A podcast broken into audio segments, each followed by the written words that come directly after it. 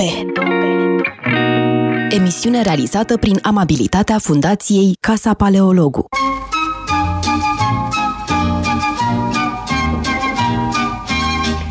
Bună ziua, uh, bine v-am uh, regăsit uh, la emisiunea Metope.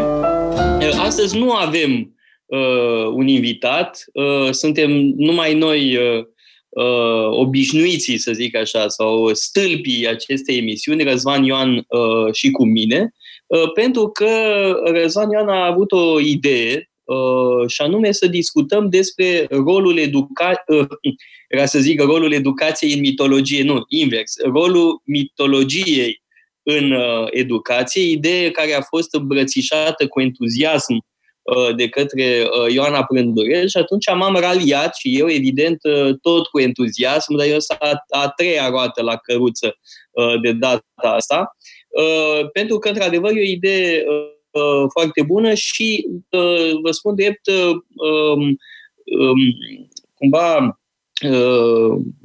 se adaugă unor preocupări uh, pe care le am legate de educație. Ne tot gândim uh, și Ioana Brândorel și Răzvan Ioan și uh, eu la uh, un program pentru copii, uh, pentru adolescenți. Da? Și evident că uh, ne puneam această problemă legată de uh, rolul mitologiei în educație. Eu aș lărgi uh, puțin, aș vorbi și despre religie uh, și mitologie, pentru că Uh, e foarte important, cred eu, să cunoască uh, tinerii încă de foarte devreme uh, principalele narațiuni din Biblie, la fel ca și principalele narațiuni ale mitologiei antice. Uh, evident, vorbim în primul rând despre mitologia uh, greco-romană, dar evident, în timp, și asta e o problemă pe care vreau să o abordăm, studiul și uh, studiul altor mitologii, mitologie nordică, evident, mitologie uh, sumeriană, uh, mesopotamiană, uh, da, pentru că uh, e o parte esențială, credem noi, a uh, educației. Dar uh, îl rog pe Răzvan să ne, să ne spună la ce s-a gândit anume, când a propus uh, această temă și care sunt întrebările, problemele cu care ar dori uh, să pornim la drum. Am propus uh, tema asta în primul rând pentru că știu că îți place atât de mult uh, mitologia, de al, uh, când ai spus că ești a treia roată la căruță. De fapt, asta e falsă modestie. Cred că la adâncul sufletului ai fost primul care s-a bucurat că vom vorbi despre mitologie. Mai ales că... Remarcat cu toții, eu sunt foarte modest, asta e evident. Oricine care mă cunoaște, sunt un mare modest. Da. Dar cel mai modest om. da. Lumea întotdeauna place să spun asta despre mine. Ehm, bun, mitologia greco-romană, bineînțeles, mitologie pe care o cunoști atât de bine, pe care o și folosești la cursuri. Uh, bun, când vorbim despre mitologie, ne gândim la autori cum ar fi Homer, bineînțeles, Iliada, Odiseea, uh, Virgiliu, uh, cu Eneida, în primul rând, și ne mai gândim, bineînțeles, la Ovidiu. Aș spune că sunt primii trei autori, Ovidiu cu metamorfozele, Uh, sunt primii trei autori la care ne gândim. Evident că mai există și alții. Evident că ne putem gândi la un Hesiod, spre exemplu. Dar... Apolodor din Rodos, sunt o mulțime. Dar da. ai perfectă dreptate. Asta este triada uh, exemplară. Sunt și niște autori fabuloși, da? sunt uh, niște capodopere extraordinare ale literaturii. Și nu întâmplător vorbim despre această triadă fabuloasă, pentru că se află la bazele Uh, civilizației moderne europene, așa cum o știi. Uh, ideea asta să introducem mitologia în educație nu este nici de cum o idee nouă. Bineînțeles, în antichitate, din tot ce știm, uh, mitologia juca un rol fundamental în educație. Așa cum recuperarea culturii clasice în renaștere a dus la o preînviere a acestei tradiții. Și vedem asta nu numai în literatură sau în educație, vedem în artă, în tablouri, în opere de teatru și așa mai departe. Numai că, bineînțeles, asta ridică anumite întrebări. Cum să folosim mitologia în educație? Nu avem de-a face cu niște basme pe care cel mult ar trebui să le citim acasă, așa în timpul liber, nu știu, bunicii să citească nepoților și cam atât, sunt niște povești frumoase. Bineînțeles că asta e important. Și uh, te rog să ne povestești cum a fost în cazul tău. În cazul meu a fost fundamental. Înainte să știu să citesc, uh, țin minte că părinții, dar mai ales bunica mea, uh, uh, bunica îmi citea bun, opere cum ar fi Scrisoarea a treia, Bineînțeles, partea despre Mircea și Baiazi nu critica socială, asta pentru un copil era de neînțeles. Dar, bineînțeles, poveștile, legendele Olimpului. Era o, o carte adaptată pentru copii. Deci, bineînțeles că ar trebui să avem elementul ăsta, dar în educația de la școală, în educația formală, ne ajută mitologia la ceva și teza mea este că da, bineînțeles ne ajută. Evidența mea este aceeași. Uh, problema aici că suntem absolut de acord și unul și altul. Uh, ce cred că e interesant să uh, vedem, nu atât dacă, ci cum. Uh, și poate de ce. Da? De ce uh, este Uh, formatoare um, și cum să uh, predai, pentru că nu toate miturile pot fi înțelese uh, la o vârstă fragedă. De anumite problema asta și-o puneau și grecii. Cum anume povestești unor copii, unor adolescenți anumite mituri. Pentru că unele sunt destul de, mă rog, greu de, de ochiate, puțin pornografice, poate, da? Uh, asta e și critica lui Platon în uh, Republica. Da? Și uh, evident că încă din Antichitate apărea problema asta. Da? Cum faci să povestești copiilor, adolescenților despre aceste mituri? Și cred că, într-adevăr, um, sunt mai, cred că e un efort um, constant pentru că eu întâlnesc mulți cursanți ai noștri, ne spun, de altfel știi și tu, Uh, care ne spun uh, am citit în copilărie legendele Olimpului, adoram legendele Olimpului și de atunci gata, am terminat cu uh, mitologia și aș, mă bucur extraordinar să renod cu această pasiune din uh, copilărie și adolescență. Uh, foarte frumos, nu uh, am nimic de comentat, din potrivă îmi pare uh, foarte bine că e așa, dar uh, legendele Olimpului uh, sunt un prim strat Uh, mai e o carte care uh, pentru mine a fost uh, poarta de intrare și anume o carte, cred că e mai veche, de prin anii 30, dacă nu mă înșel. Eu aveam o ediție din anii 60, poate, sau începutul anilor 70, Iliada, Odiseea și Eneida, povestite de un autor despre care nu știu mare lucru, George Andreescu nu știu mare lucru despre acest uh, George Andreescu, însă uh, cartea asta pentru mine uh, a fost extraordinară, că îmi citea mama. Mama mea m-a introdus în lumea lui Homer și a lui Virgiliu. De-al cu um, accent special pe figura lui Ulise. Da? Pentru că Ulise îmi plăcea la nebunie, înțeleg că și ție îți plăcea foarte mult Ulise. Cred că oricărui copil îi place. Uh, nu, și cred că oricărui viitor intelectual îi place Ulise. Nu sunt sigur uh, că place tuturor. Poate că altora le place Ahile uh, sau Ajax, da? pentru că sunt niște figuri extraordinare. Uh, Ajax da. este o figură de o noblețe exemplară sau Hector. Hector întotdeauna m-a emoționat foarte mult. Și mai trebuie să spun că um, uh, atunci când am învățat să citesc, am citit uh, și Eneida tot în varianta lui uh, George Andreescu, Uh, și de atunci a început să-mi placă foarte mult figura lui Eneas da? și uh, identificarea cu Eneas Uh, da, a devenit foarte importantă pentru că Eneas duce în spinare uh, o moștenire da? și uh, în mintea mea figura lui Eneas este exemplară, da? este absolut un erou totul aparte. Tot ai vorbit de Eneida. Prima mea întâlnire cu uh, o operă din cele de care vorbim, o operă integrală, o operă autentică, uh, a avut, loc la, nu știu, la o vârstă foarte fragedă. Nu cred că eram încă adolescent. Încă citeam legendele Olimpului, citeam diferite alte cărți care vorbeau despre mitologie și ce s-a gândit Știa că sunt mare amator, a zis să-mi cumpere, uh, bun, citisem despre mitologia greacă, hai să trec la mitologia romană. Și mi-a cumpărat o ediție din Eneida, o traducere.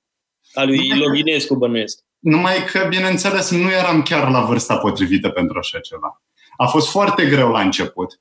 Să înțeleg, tocmai pentru că Ă, așa cum spuneai și tu foarte bine, nu poți să abordezi anumite teme la o vârstă nepotrivită. La o vârstă Cred că Eneida poate fi abordată foarte devreme, pentru că Eneida este foarte, e o operă morală, eminamente. Eu când spuneam că anumite mituri sunt greu de digerat, ă, mă gândeam, de exemplu, la miturile cosmogonice ă, din Hesiod Uh, da, acolo e destul uh, de greu da, de digerat toate povestii, poveștile astea destul de uh, sângeroase și poate chiar monstruoase, nu? cu uh, Cronos, cu Zeus, da? uh, e destul, poate destul de greu de digerat. Uh, Eneida mi se pare tocmai ușor de digerat pentru că e o poveste morală. Uh, Virgiliu e mult mai aproape de noi, de fapt, ca sensibilitate, decât Homer.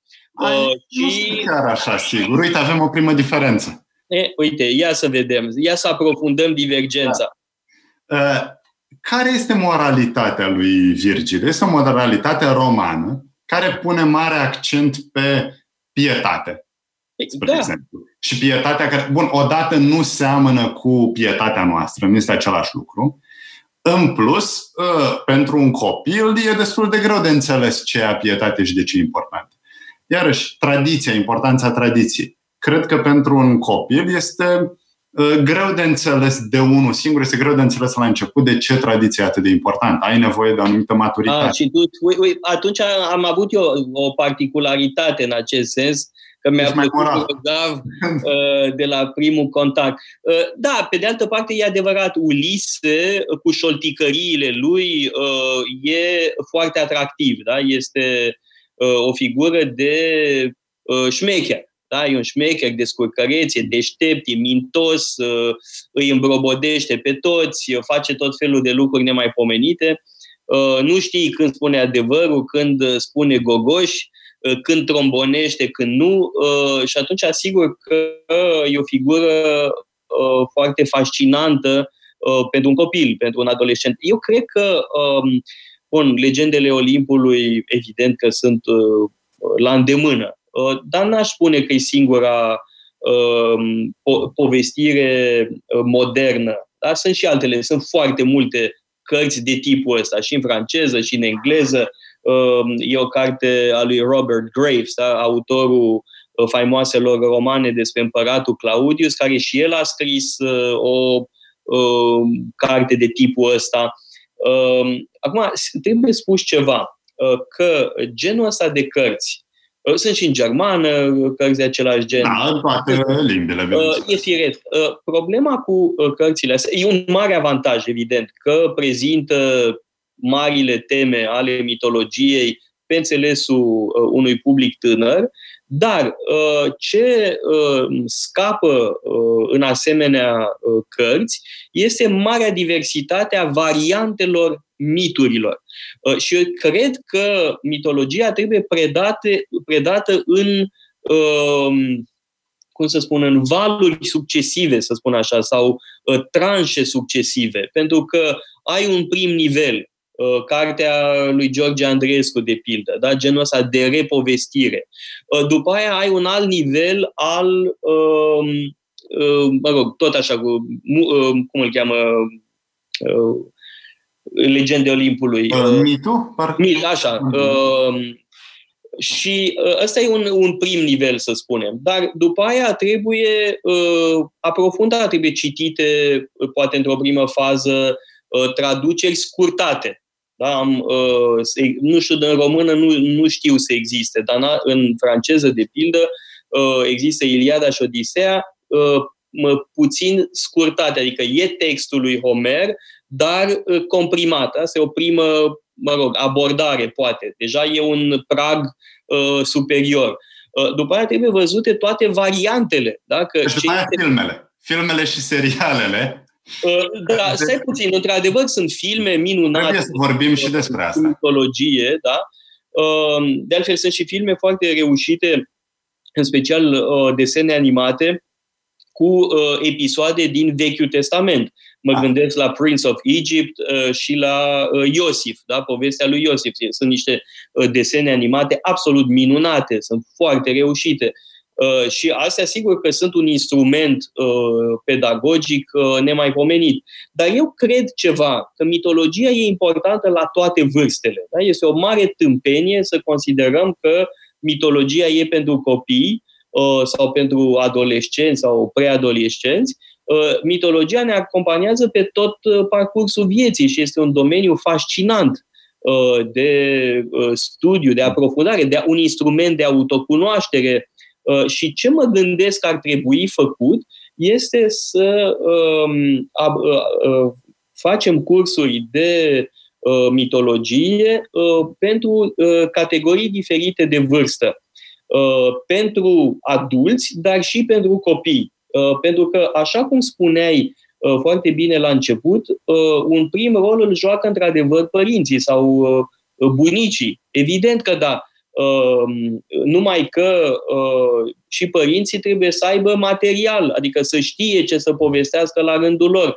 Uh, nici părinții nu se pot limita uh, la legendele Olimpului sau la George Andreescu, pentru că se plictisesc săracii părinți. Da? Și atunci trebuie să le dai și lor, ehm, cum să spun, muniție Uh, pentru uh, dialogul cu progenitura lor, dar și pentru ei înșiși, pentru a-și, uh, cum să spun, pentru a hrăni propria lor reflexie asupra mitologiei. Aici da? poate insistăm un pic asupra unui personaj pe care l-ai menționat în trecere, și anume Hector, spre care spuneai că ți-a plăcut foarte mult. Hector e, cum vorbeam înainte de emisiune, cel mai simpatic din Iliada, de fapt.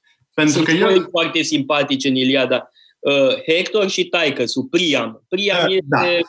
cum să spun, e bătrânul uh, bun, cum se cade. Jucat foarte bine de Peter O'Toole într-un film care mie nu-mi place, nu mi se pare grozav. Tare. Film Troy, în care a jucat. Ah, e groaznic. E groaznic, dar Priam, Peter O'Toole ca Priam mi se pare magistral. Da, da de... dar uh, tot restul filmului este o mare tâmpenie. Trebuie să-ți mă povestești ceva mă rog, ție, celor care ne ascultă. Uh, nu mai știu exact în ce an a ieșit Troy, 2003, 4, ceva de genul ăsta. Și când am văzut afișe prin metro, am zis, a, extraordinar, minunat, asta o să mă ajute la cursurile mele de la uh, uh, ECLA, de la Bard College Berlin, că predam atunci la Berlin. Și m-am dus foarte încântat, cred că am fost printre primii care s-au dus să vadă uh, filmul ăsta. Țin minte că Ai făcut coadă la cinema? Ți-ai pus acolo acum? Eram printre primii uh, spectatori și uh, în primele 5-10 minute am fost complet dezumflat, pentru că e foarte slab. În schimb, există o odisee absolut magistrală uh, a lui Konchalovsky. Konchalovsky e cel care a făcut Siberiada.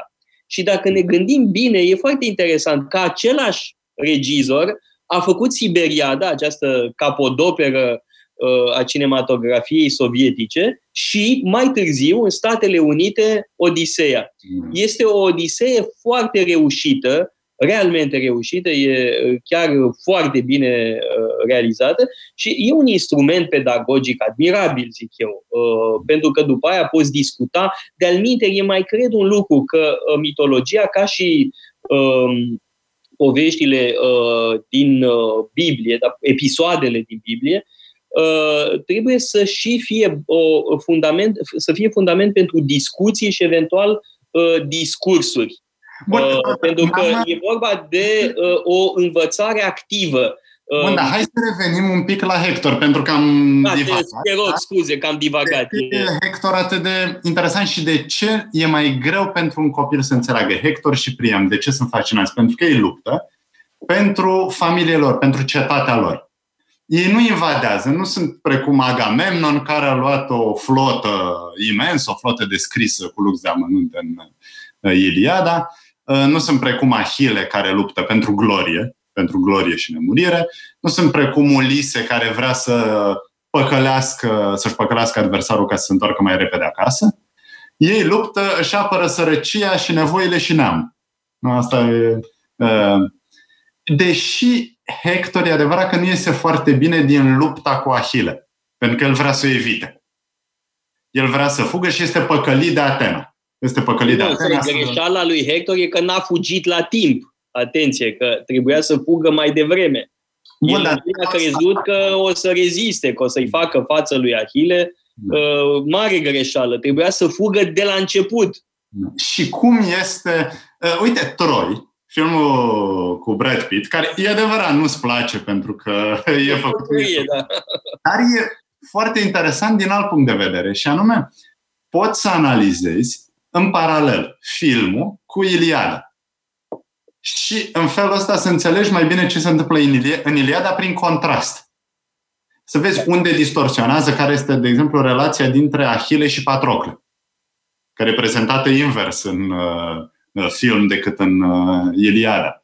Uh, să vezi cum este Menelao, să vezi cum e Paris, nu? care sunt uh, diferiți. Ceea ce nu se poate face cu un alt film, tot despre Grecia Antică, și anume 300 acolo nu cred că ai ce să scoți din filmul ăla, pentru că este evident pură fantezie, nu are nicio da, legătură. Ai de scos câteva citate. Uh, da. De exemplu, uh, e o formulă care figurează în Plutar, în uh, biografia lui Agesilaos. E scena aia faimoasă din 300, când se întâlnesc trupele aliate cu trupa regelui Leonidas și uh, aliații întreabă cum, sunteți așa puțini? Uh, și atunci Leonidas uh, da, îi întreabă uh, pe soldații aliați What is your profession? Da? Ce e profesia ta pe fiecare? Și unul spune că e, uh, nu știu, tâmplar, altul este uh, ce mai fi fost, da? tot felul de meserii. Mm. Și după aia se întoarce către ai lui și întreabă Spartans, what is your profession? Și uu, uu. Bun, aia este uh, de fapt o preluare din uh, biografia lui Agesilaos uh, a lui Plutar. Pe de altă parte, e foarte comic în Leonidas, că este tânăr, musculos, așa. De fapt, Leonidas era mai degrabă în vârstă pentru epoca respectivă. Da? Avea peste 50 de ani și a murit printre primii, nu printre ultimii. Bă. Uh, cu toate episoadele astea amuzante, hai totuși să vorbim despre de ce este mitologia importantă. Pentru că e clar că mitologia uh, vorbește despre lucruri fundamentale pentru oameni. Învelișul, bineînțeles, poate să fie unul uh, de basm, poate să fie unul fantastic, dar miturile și problema definirii a ce înseamnă un mit este notorie, bineînțeles, dar miturile vorbesc despre cine suntem. Scot la iveală uh, lucruri fundamentale din psihicul nostru. Lucruri pe care poate, de care poate ne ferim și ne este, ne este frică să le recunoaștem. Și aici mă gândesc la celebra interpretare pe care o dă Freud mitului lui Oedip. Uh, și narcis, uh, pentru că se uită faptul că termenul narcisism uh, este folosit de Freud într-un studiu din 1914, da? pentru a introduce narcisismul. E un termen folosit în fel și chip. Da? Mm. Toată lumea vorbește despre narcisism, acuz, oamenii se acuză unii pe alții de narcisism, ceea ce evident că e foarte comic. Da? Mm.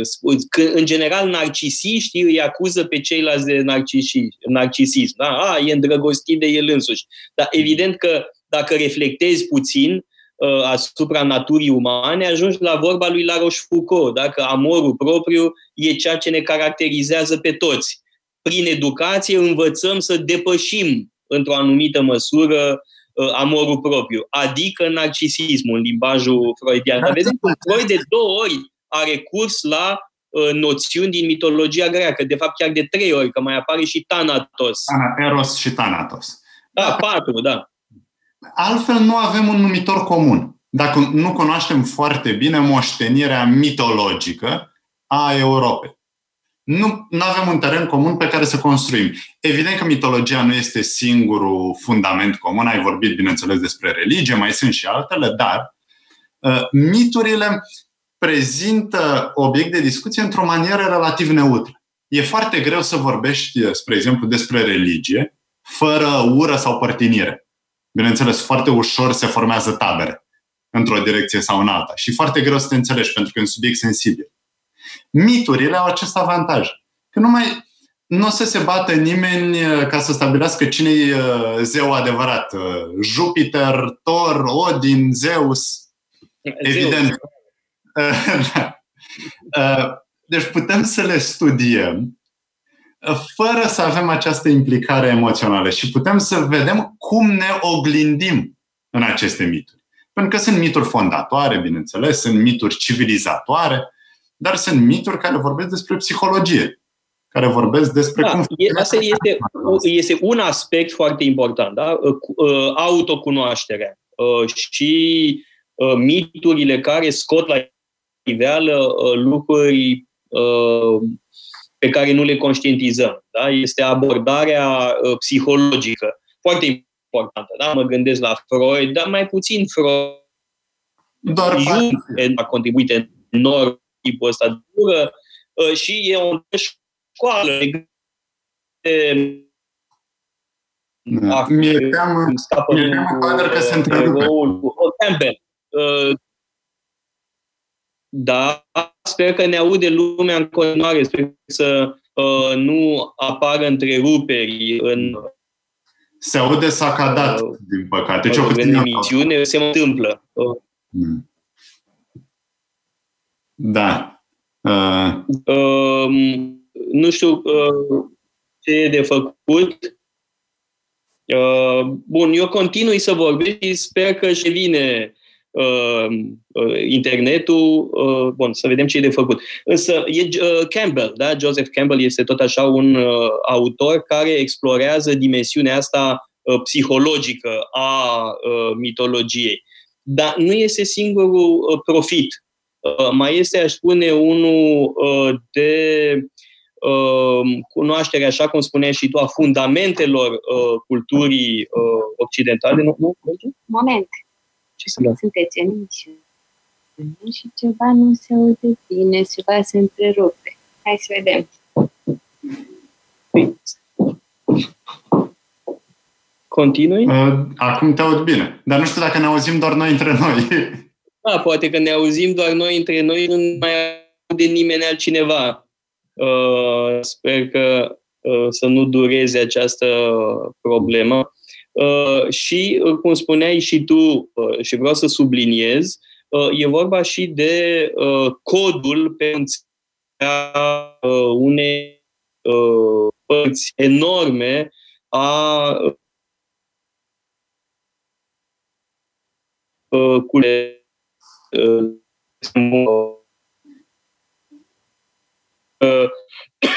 opere literare și așa mai departe. Da, deci e vorba de uh, un cod uh, cultural pe care avem cunoașterea psihologică, deci, uh, dimensiunea psihologică, așa cum bine spuneai, uh, a uh, miturilor, pe de altă parte, codul uh, pentru înțelegerea uh, civilizației noastre.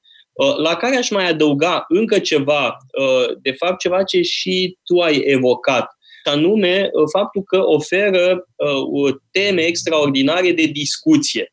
De alminte, asta era o manieră pe care și greci o foloseau în educație și anume discursuri, exerciții retorice pornind de mituri. Da? Este vorba de o învățare activă Uh, prin uh, discursuri, da? prin rejucarea uh, unor scene mitologice faimoase. Da? Și apoi ai argumentații pro și contra între, nu știu, legate de o anumită problemă. Dacă Ulise a făcut bine să mintă nu știu ce situație, dacă Ahile a făcut bine să își răzbune Uh, prietenul în felul în care a făcut-o și așa mai departe. Sunt foarte curios să aflu ce părere ai, dar mie mi se pare că cel mai bun exemplu de așa ceva se găsește chiar la Platon.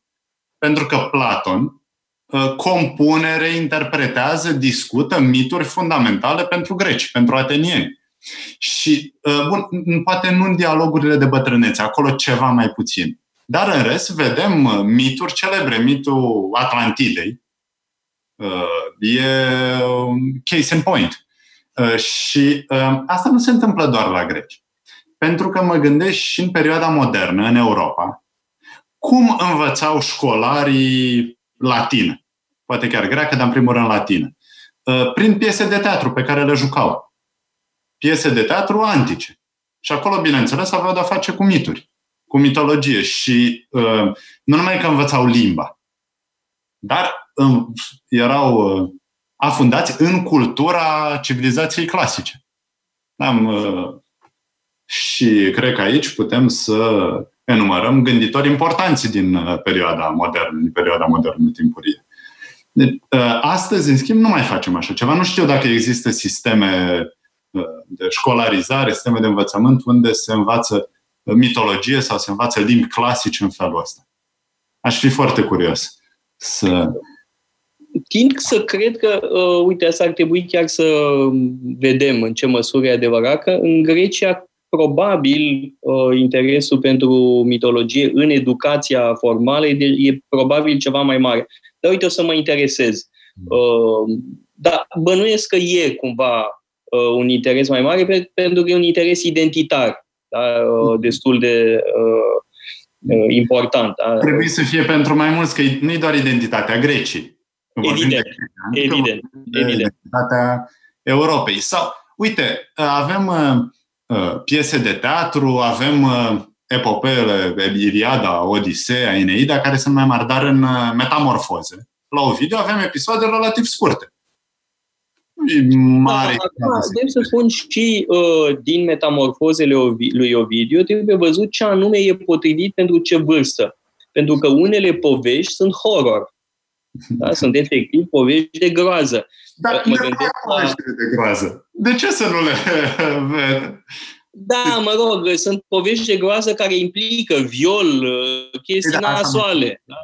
Adică, Uh, da, e o poveste de asta. Sunt, sunt mai multe povești, de exemplu, una care îmi vine în minte, acum cu Filomena, da, cu limba tăiată, cu uh, regele Trac uh, care o violează, în fine, e de groază povestea Filomelei uh, și Procnea, nu? E, e o poveste efectiv de uh, horror. Uh, și atunci, sigur, e speriat copii. Sunt unele uh, povești din uh, metamorfoze care uh, pot fi spuse mai devreme. De altfel, metamorfozele sunt de o bogăție extraordinară.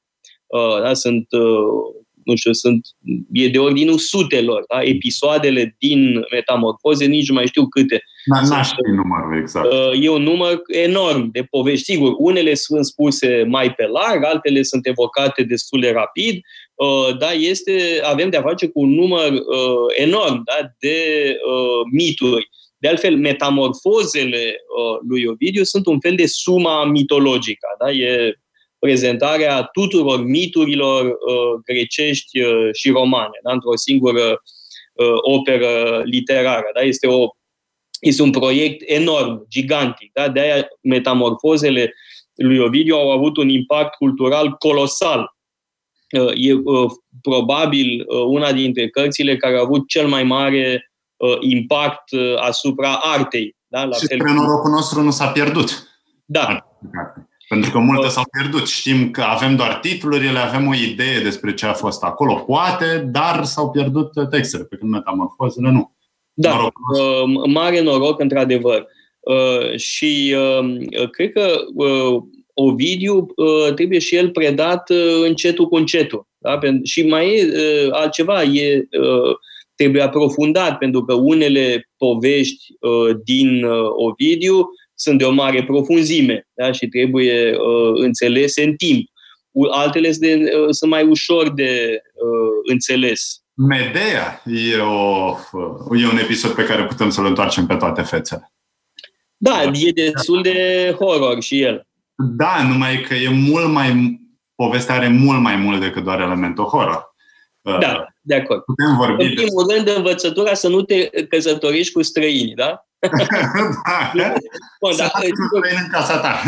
Asta spune ceva uh, despre o anumită rezervă cu care uh, grecii priveau apropierea de... Uh, da, grecii, uh, romani, popoarele barbare. Barbari, da.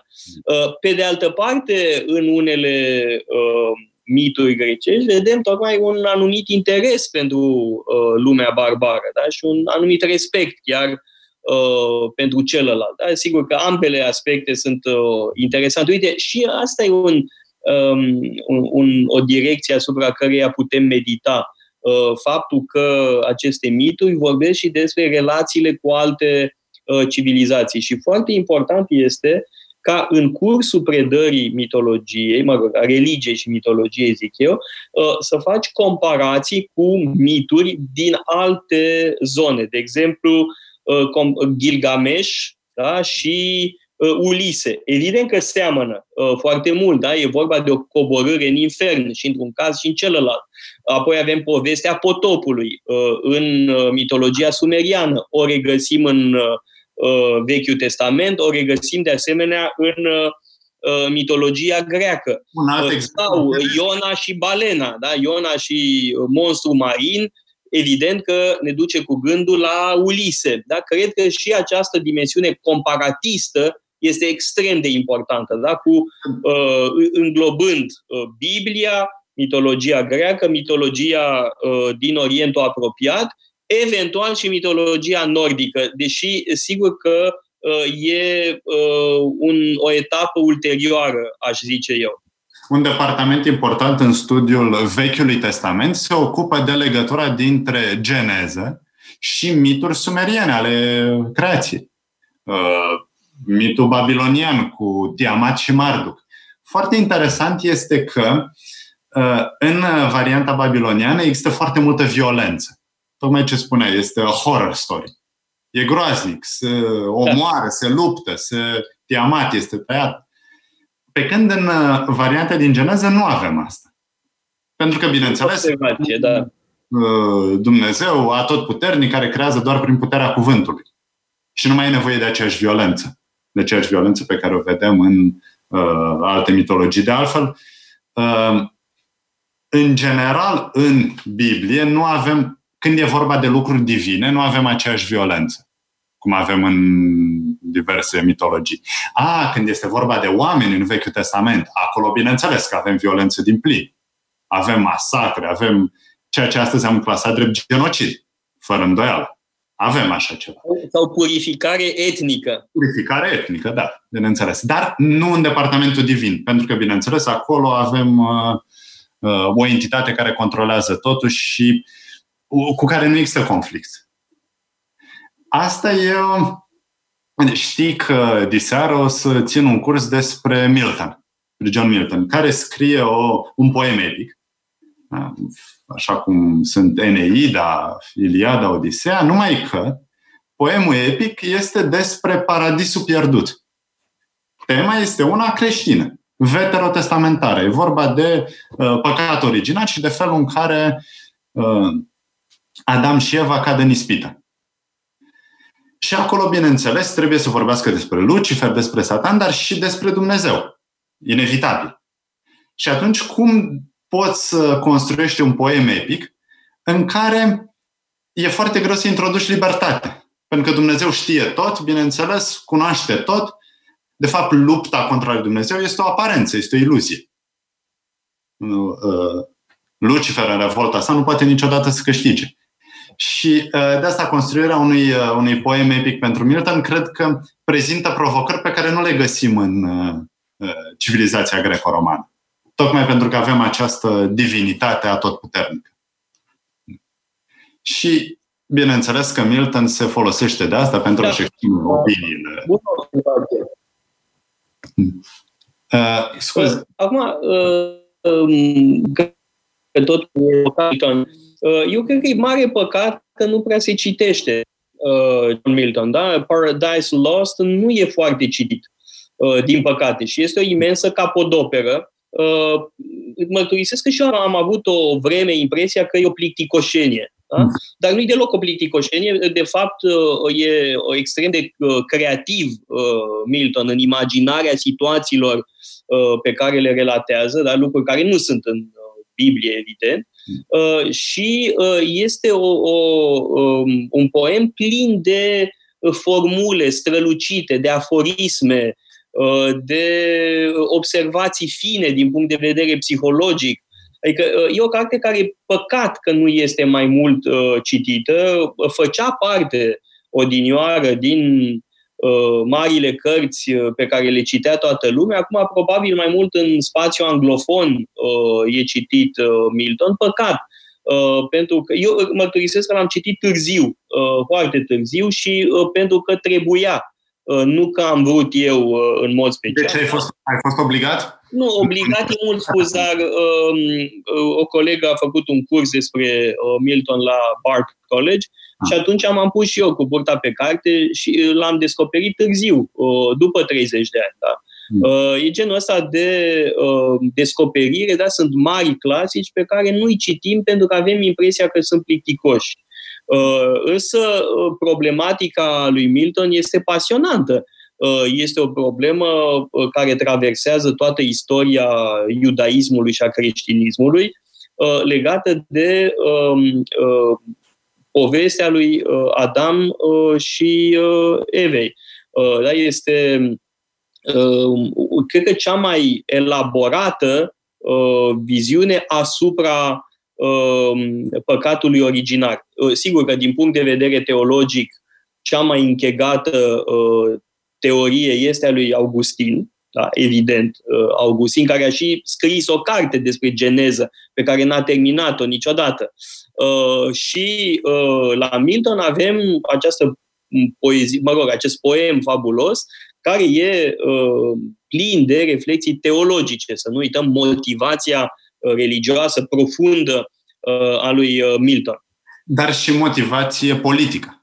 Just. Bineînțeles, pentru că Milton nu este un poet izolat care nu trăiește în societate. Din contră, este foarte ancorat în realitatea secolului XVII din Marea Britanie. Și trebuie să vorbim despre... Uh, A avut o funcție publică. Era om cu funcție da. Uh, la un moment dat, până când, la evident, că l-au dat afară uh, monarhiștii. Da. Uh, și ce ne spune despre Republică, ce ne spune despre etosul republican, este Uh, este da, trebuie spus de ce. Pentru că uh, povestea uh, păcatului originar uh, este interpretată de Milton în sensul egalității. Da? Uh, din uh, episodul uh, lui Adam și al Evei, el uh, trage concluzia egalității dintre oameni. Da? Și, într-adevăr, este fundamentul republicanismului Uh, lui John Milton, el fiind un puritan. Uh, de altfel, povestea lui e destul de comică, da? pentru că a fost foarte uh, marcat de uh, puritanism și s-a căsătorit foarte târziu. A fost virgin până la, nu știu, 30 ceva de ani. Da, și după aceea, când a căsătorit, a fost un dezastru. A căsătorit de trei ori după aia. De trei ori, iar uh, prima lui nevastă l-a părăsit uh, foarte repede. Da? A murit nu, a, bun, a, eu nu, nu. mai complicat. Întâi l-a părăsit, Întâi l-a după părăsit, aia a revenit și după a aia a murit. A murit, da. Bine, a fost tragic, bineînțeles, pentru că a orbit. Uh, i-a, uh, i-a murit, uh, da, Milton, i-a murit soția și a murit și fiul. Da. Într-o perioadă foarte scurtă de timp. Deci o... Bun, aici avem uh, un exemplu extraordinar da, de uh, poem da, bazat pe uh, episodul biblic din uh, Geneză, dar mai e un alt exemplu formidabil. Un uh, lucru vreau să uh, da, te rog. despre Milton și anume că, așa cum se întâmplă în multe opere literare sau în multe filme, personajele cele mai interesante sunt cele negative. Uh, ce? Lucifer, bineînțeles. Lucifer și corul de demoni. Bineînțeles, uh, Milton se folosește de ei. Pentru Bun, a... dar are eu o formulă a satanei extraordinară în Milton, că e mai bine să uh, domnești în uh, infern decât să fii servitor în rai, nu? Da. It's uh, better to rule uh, in hell than to serve in heaven. Da? E, uh, asta e o formulă pe care cred că mulți uh, politicieni ar putea o adopta. Da? E moto-ul multora. Da. La ce alt exemplu te mai gândeai? Uh, mă gândeam la uh, un roman fantastic, da? Bă, e impresionant prin amploare, uh, Iosif și frații săi, hmm. uh, al lui uh, Thomas Mann. Uh, și să știi că ar, am face bine să producem un curs despre acest roman, pentru că e un roman foarte dificil. Uh, lumea nu prea se lansează uh, în asemenea lectură, pentru că e ceva Uh, uh, colosal. Da? Sunt, uh, fără îndoială, cartea cea mai amplă a lui Thomas Mann.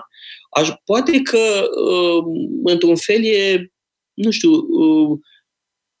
dacă e cea mai importantă, asta e discutabil. Sigur că to- cu toții ne gândim la muntele vrăjit. Uh, dar uh, Iosif și frații săi uh, cred că conține foarte mult din uh, filozofia de viață a lui Thomas Mann. Și Dr. Faustus, dacă tot vorbim de uh, mituri și mituri, de da. Da, uh, pentru că, asta e foarte important, uh, trebuie, cred, uh, uh, introduse și miturile uh, ulterioare. Uh, mă gândesc la ciclurile uh, legendare ale evului mediu. Asta ar fi probabil pentru o etapă ulterioară în educație. Uh, și anume legendele legate de regele Arthur, legate de Roland și Charlemagne. Eu cred că sunt foarte importante și e foarte important să fie studiate sistematic, așa cum cred că e important să fie studiată uh, sistematic și Biblia uh, în uh, copilărie, în adolescență, pentru că sunt achiziții pentru tot restul vieții. Uh, sunt lucruri pe care nu le uiți. Uh, cred că tabelul lui Mendeleev îl uităm cu toții. Nu zic că să nu facem chimie. Evident că e important să facem uh, știință în uh, gimnaziu și liceu. Uh, dar cât îți rămâne din uh, uh, chimia învățată în clasa 8 sau în clasa 9? Aproape zero. Pe când aceste mituri îți rămân toată viața și le poți aprofunda toată viața și mai vreau să spun ceva. Educația științifică, sigur, ne educă mintea și ne pregătește, e foarte important, ne pregătește să avem o abordare rațională a vieții. Esențial. Sunt absolut de acord. Uh, dar nu ne face cetățeni sau oameni mai buni. Uh, în schimb, uh, umanioarele, cunoașterea religiei, a mitologiei, a filozofiei, a istoriei, astea ne fac oameni mai buni și ne fac cetățeni mai buni. Iar eu cred că e o adevărată urgență în România în materie de spirit civic și de etică, da, de educație etică. Ori Uh, cred cu tărie că uh, domeniile umaniste asta uh, aduc, asta contribuie să formeze. Aici, iarăși, cred că avem o mică diferență. Pentru că educația științifică, e adevărat, poate că nu ține minte tot ce am învățat la fizică sau la chimie sau la biologie. E păcat, dar nu ține minte tot. În schimb, altceva e important. Și anume felul în care îți modelează mintea să fie rațional. Să fie... De acord, asta îmi spuneam și eu. Și, avem, și asta te face un cetățean mai bun. Te face un om mai bun. Să poți să gândești mai clar. Să nu te lași dus de nas. Sau să uh, poți da, Răzvan, în principiu, dacă te uiți în jur și vezi uh, ce vezi în România, nu prea cred că e așa. Uh, da? Și sunt uh, oameni care efectiv se compo- care, bun, au probabil o competență științifică, dar care se comportă uh, înfiorător. Ar putem uh, găsi asta și în umanioare. Mie mi se pare o constantă. Nu cred da. că devine da. un uh, om mai bun dacă te mergi mai mult într-o direcție sau în alta. Eu da, cred de altă parte, mai cred fac... ceva. Uh, mai cred că și uh, învățământul științific se face prost la noi. De fapt, eu cred că totul se face prost. Uh, și nu e vorba de profesori, să ne înțelegem. Profesorii poate să fie foarte buni, foarte bine intenționați, deștepți, generoși, tot ce vrei. Și slavă Domnului am întâlnit asemenea oameni. Uh, ții minte uh, că am fost amândoi impresionați de profesorii pe care i-am cunoscut la liceul Sava când am fost acolo. Da, ne-au plăcut foarte mult profesorii cu care am stat de vorbă și care au cumva au condus discuția noastră cu elevii de acolo. Însă Uh, per total, uh, analiza mea este că nimic nu se face cum ar trebui, pentru că se face pe baze tot, radical greșite. Uh, și anume accentul exclusiv pus pe învățare pasivă, nu pe învățare activă. Acum să ne înțelegem, eu nu consider că memoria pasivă nu trebuie antrenată. Ba da, trebuie antrenată, dar trebuie antrenată în același timp și memoria activă. Când vorbesc despre memoria activă, mă refer, de pildă, la exercițiile uh, retorice.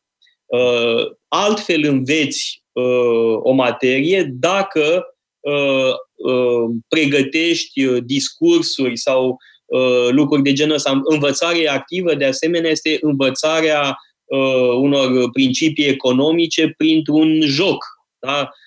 E o manieră foarte bună de a învăța economie de foarte devreme. Eu cred că cu toții am, am fi avut nevoie să învățăm contabilitate din adolescență. Eu regret tare mult că nu știu deloc contabilitate, n-am nicio noțiune. Ori cred că e foarte important să ai noțiuni de contabilitate pentru oricine și pentru un filozof. De altfel, noi doi trăim uh, din cursurile noastre, iar în spatele cursurilor noastre sunt niște oameni care fac contabilitate. Uh, măcar, măcar ar trebui să fim în stare să uh, citim o hârtie. Uh, nu, nu zic să o facem noi, dar măcar să înțelegem uh, despre ce e vorba. Uh, însă revenind uh, la ce spuneam, uh, de exemplu, dacă la ora de istorie, dar în cadrul uh, istoriei, învățământului istoriei, trebuie să uh, reproduci un discurs uh, al unui personaj istoric sau să faci imaginar discursul unui personaj istoric într-o situație dată. Ăsta e un exercițiu care uh, uh, te mobilizează întru totul și înveți activ.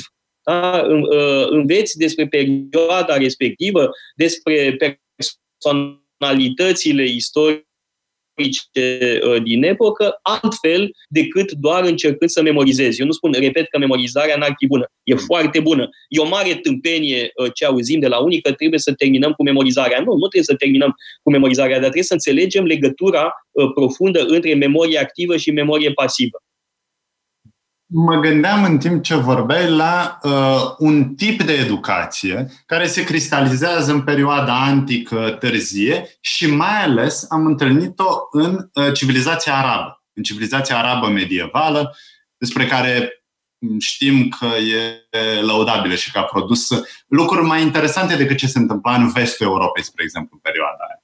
Și există următoarea teorie. Ar trebui să existe trei trepte ale educației.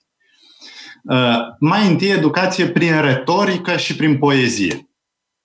Când îi vorbesc despre poezie, evident se gândesc la literatură, la literatură în general. După care, educație prin dialectică, uh, prin dezbateri, prin uh, competiție, tocmai ca să devii activ. Și la sfârșit, educația prin demonstrație. Atunci când, bineînțeles, gândești lucid, când lași Uh, învelișul mitologic, poetic, chiar dialectic la o parte și te ocupi doar de demonstrații. Dar nu poți să ajungi la nivelul ăla decât dacă treci prin celelalte etape. De, decât dacă te ocupi de poezie, dacă te ocupi de mitologie și mai ales dacă te ocupi, uh, acum am putea spune noi, și de alte arte. Pentru că mitologia este prezentă în pictură, în sculptură, în arhitectură, nu poți să le înțelegi în mod uh, izolat. Uh, dacă, uite, tu mergi în uh, excursii de lucru în uh, Grecia, în Italia, bun, nu, nu acum neapărat, dar în mod normal mergi acolo. Și când te duci într-un muzeu, poți să explici operele de artă fără să știi foarte bine mitologie? Absolut imposibil. Sau, bun, mitologie și religie, evident, și Vechiul Testament. Da, Vechiul Testament, Noul Testament, dar uh, mai sunt de asemenea uh, foarte importante viețile sfinților. Da, o carte precum uh, Viețile Sfinților de Jacques de Voragine, da, uh, uh, Iacobo de Voragine, da, e un autor din secolul XIV. Sigur că e o carte cu elemente fantastice pe alocuri, da, însă este extrem de important da, pentru artele vizuale. Da, și e, e foarte interesant să înțelegi motivul pentru care unii sfinți uh, sunt reprezentați într-un fel, alți sfinți sunt reprezentați în alt fel, adică fiecare este atri- uh, reprezentat cu un anumit atribut uh, al lui. Da? Și uh, la asta ne uităm, de pildă, da? când mergem în uh, mari muzee, în special în Italia și în Franța, da? Cam, uh, uh, acolo sigur că ai nevoie de așa ceva. Da? Când mergi la Muzeul Vaticanului sau când mergi la, nu știu, Brera, uh, Pinacoteca Brera la Milano, uh, trebuie să ai uh, ghidul ăsta în, în mână, să-ți dai seama de ce, nu știu, zic și eu, Ieronim e reprezentat cu un leu. Da? Care-i povestea? ce cu leul ăla lui Ieronim? Da? Uh, sau mai e leul uh, Sfintei Maria Egipteanca, da? uh, leul care îl ajută pe Zosima să o înmormânteze pe uh, Maria Egipteanca. Da? Sunt elemente de genul ăsta care te ajută să înțelegi uh, ce vezi. Uh, adică treci pe lângă tablouri, citești etichetele și cu asta ai terminat. Am văzut uh, chiar acum câteva zile un articol despre un muzeu care a lăsat pinguini să meargă prin muzeu. Un experiment foarte simpatic. Dar ce mi s-a părut interesant e că cei care au observat uh, pinguinii prin muzeu au zis că în medie petrec cam tot atâta timp cât petrec oamenii în fața tablourilor.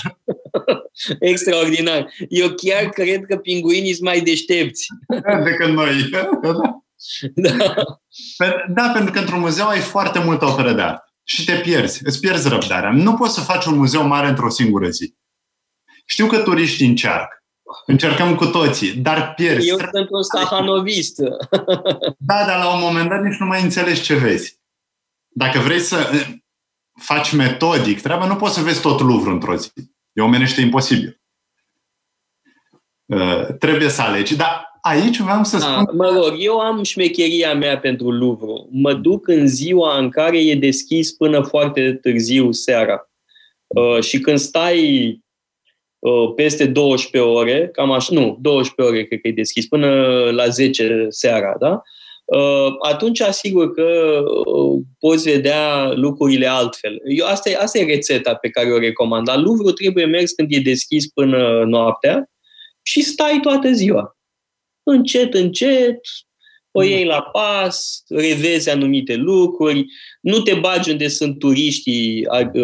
La Mona Lisa? Bine, la Mona Lisa nici nu are rost să mergi. Ce e incredibil la Louvre este că, nu știu că ai în minte spațiul respectiv, la Mona Lisa e coadă. Da? E coadă în bulzeală, groaznic, dar pe culoarul care duce către Mona Lisa sunt alte capodopere fabuloase, unde nu stă atât de multă lume. Mă gândesc, de pildă, la uh, Ioan Botezătorul uh, de uh, Leonardo, da? care este absolut genial. Este uh, una dintre picturile lui cele mai grozave. Și acolo nu stă lumea îngrămădită uh, ca la Mona Lisa.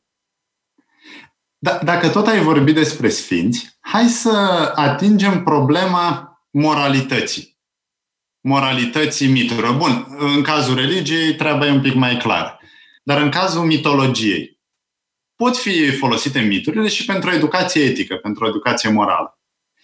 Uh, chiar dacă sunt povești groaznice, chiar dacă, bun, uneori, bineînțeles, este vorba de violuri, Zeus, care evident nu poate să stea locului uh, niciodată, dar de ce sunt interesante? Tocmai pentru că nu-ți dau soluții gata digerate, gata amestecate. Trebuie să hotărăști tu ce uh, scoți din acel uh, mit, ce scoți din acea poveste.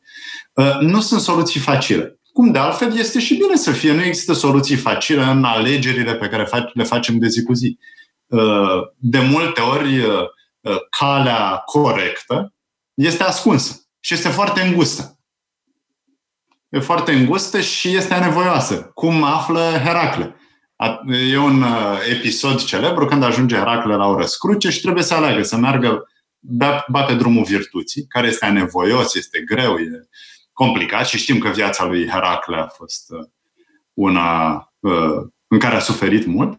Și există calea viciului, a plăcerii. Da, bun, asta e un mit moralizator, e cât de cât clar ce trebuie bun, să răspundem. Ansamblu uh, miturilor uh, legate de Heracle au o dimensiune etică. Da? Heracle este eminamente eroul, uh, eroul uh, moral, să spunem. Da?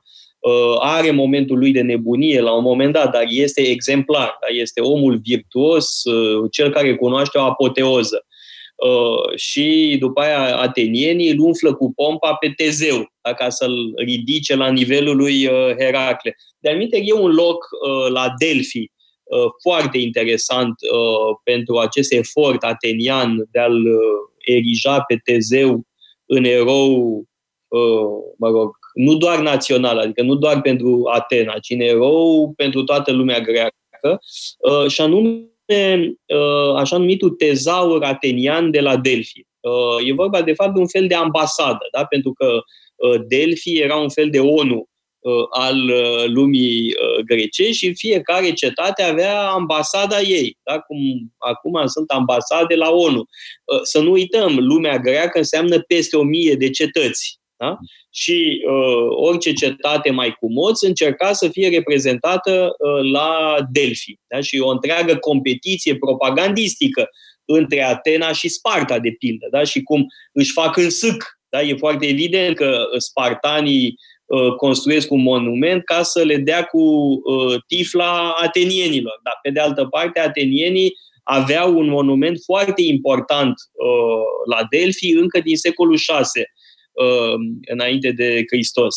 Uh, așa numitul uh, tezaur atenian, adică cum ar veni ambasada ateniană și acolo pe metopele, uite, metopele, faimoasele metope de la Delphi, sunt reprezentați Heracle și Tezeu. Și vedem în felul ăsta ambiția ateniană de a-l ridica pe Tezeu la nivelul lui Heracle. Uh, eu cred că și partea asta e foarte interesantă. Um, nu trebuie abordată mitologia doar la nivel de legendele Olimpului. Uh, trebuie învățată, uh, înțeleasă enorma diversitate a miturilor grecești, faptul că unele legende sunt locale, da? sunt legende locale sau sunt variante, există variante locale ale unor teme mai largi. Um, da? Asta e extrem de important uh, să înțelegem. Da? Faptul că Tezeu uh, este un erou eminamente atenian și, evident, acceptat uh, de celelalte cetăți care recunosc preeminența Atenei. Alții sunt importați din alte zone, din uh, alți eroi sau zeități sunt importați din Asia Mică, spre exemplu. Da, exact. Din alte culturi. Da, și cu da. siguranță este sincretism. De altfel, e o teză fundamentală pentru Eliade în istoria ideilor religioase. Da, uh, Eliade uh, este foarte bun, uh, remarcabil, adică e o operă fundamentală pentru structuri universale ale gândirii religioase. Mi se pare că pe, pe mitologie greacă nu este, adică nu este punctul lui forte. Uh, punctul lui forte e identificarea unor structuri universale. Uh, numai că mitologia greacă e atât de bogată, atât de foazonantă, încât, uh, cum să spun, nu poate fi pusă în cutiile lui Eliade. Da? Bun, opera lui Eliade e fabuloasă și, mă rog, mie îmi pare tare rău că Uh, există un fel de recul al interesului pentru uh, Eliade. Mi se pare cu totul uh, nemeritat. Adică a existat un fel de entuziasm după 90 și după aia un fel de recul al interesului pentru Eliade. Sigur că trebuie citit cu ochi critici, cu ochi vigilenți și atenți, dar e o operă colosală.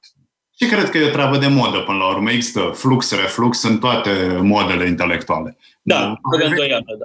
Da, uite, uh, apropo, uh, în același registru de Noica, uh, tu ai făcut un curs despre Noica. Sigur, am avut cursanți, dar nu a fost entuziasmul care exista pentru Noica, de pildă, la începutul anilor 90 când ai fi zis că sunt romane polițiste, da? se cumpărau cărțile lui în dragi, da? fără a mai vorbi de Eliade sau Cioran.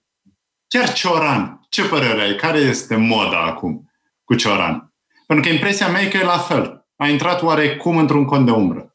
Ă, depinde unde. Eu cred că în Franța continuă să fie un autor citit. La noi. Pentru că este unul dintre cei mai mari scriitori de limbă franceză din a doua jumătate a secolului 20. Este un stilist uh, fabulos. Ce e curios e că el nu vorbea foarte bine franțuzește. L-am auzit vorbind franțuzește și îți dădeai seama că e străin, după cum vorbea. Uh, în schimb, scrisul lui este uh, fantastic. Da? El e un prozator de limbă franceză. Da? Este, asta este în primul rând. Uh, adică saltul calitativ uh, care l-a făcut prin limba franceză este uh, enorm. Sigur că putem citi cu interes cărțile lui din anii 30, dar nu se compară Sigur că putem citi schimbarea la față a României, mă rog, cu curiozitate, dacă e, o, mă rog, e un fenomen, e un fenomen curios, da, ciudat, da, de, de radicalism ideologic, dar Cioran a făcut un salt calitativ extraordinar prin limbă, da? Uh, și printr-o ruptură care a intervenit la un moment dat uh, în viața lui. Uh, pe de altă parte, în anii în care l-am cunoscut, așa cât de cât, nu pot să spun că l-am cunoscut foarte bine, da? l-am văzut de mai multe ori, am, am tras cu urechea când vorbea cu tata, Uh, mă bucuram de simpatia doamnei Bue uh, și după ce a murit uh, Cioran, însă el în ultimea, ultimii ani era foarte legat de România, adică conta legătura afectivă cu, cu România. Bun, da. având în vedere tema noastră și anume mitologie, evident că Eliade este mai interesant decât Cioran strict pentru scopul. Nici nu se compară. Uh, Cioran nu are nicio treabă cu tema noastră. Pe când Eliade e în plin hmm. uh, relevant pentru noi. Însă, repet, pentru mitologia greacă, n-aș spune că Eliade e uh, referința cea mai interesantă. Nu, uh, Sunt autori care, uh, de la care putem învăța mult mai multe. Dumezil, de pildă, pe temele legate de uh, mitologie romană de data asta, este formidabil. Da? Deci Dumezil este un autor imens. Mi-am adus aminte de o carte, Walter Roto, Zeii Grecii.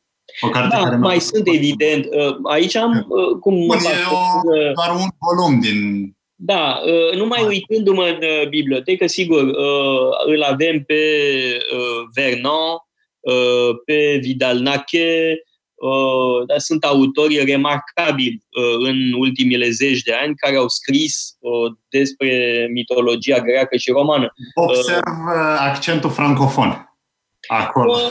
Da, evident că da, dar nu numai. Dacă mă uit bine în bibliotecă, sunt și non, non-francezi, dar e adevărat, recunosc că bibliografia francofonă e pe primul loc. Eliade e foarte bun în mitologie, în gândirea estică religie estică. Și, bineînțeles, nu cred că putem să vorbim despre mitologie, despre mituri sau des- și despre religii, fără să menționăm faptul că, pe lângă moștenirea greco-romană foarte bogată, avem și moștenirea asiatică, mă gândesc mai ales la India. Există, evident, și în celelalte țări, dar în India avem o uh, mitologie fabuloasă, o istorie a religiilor.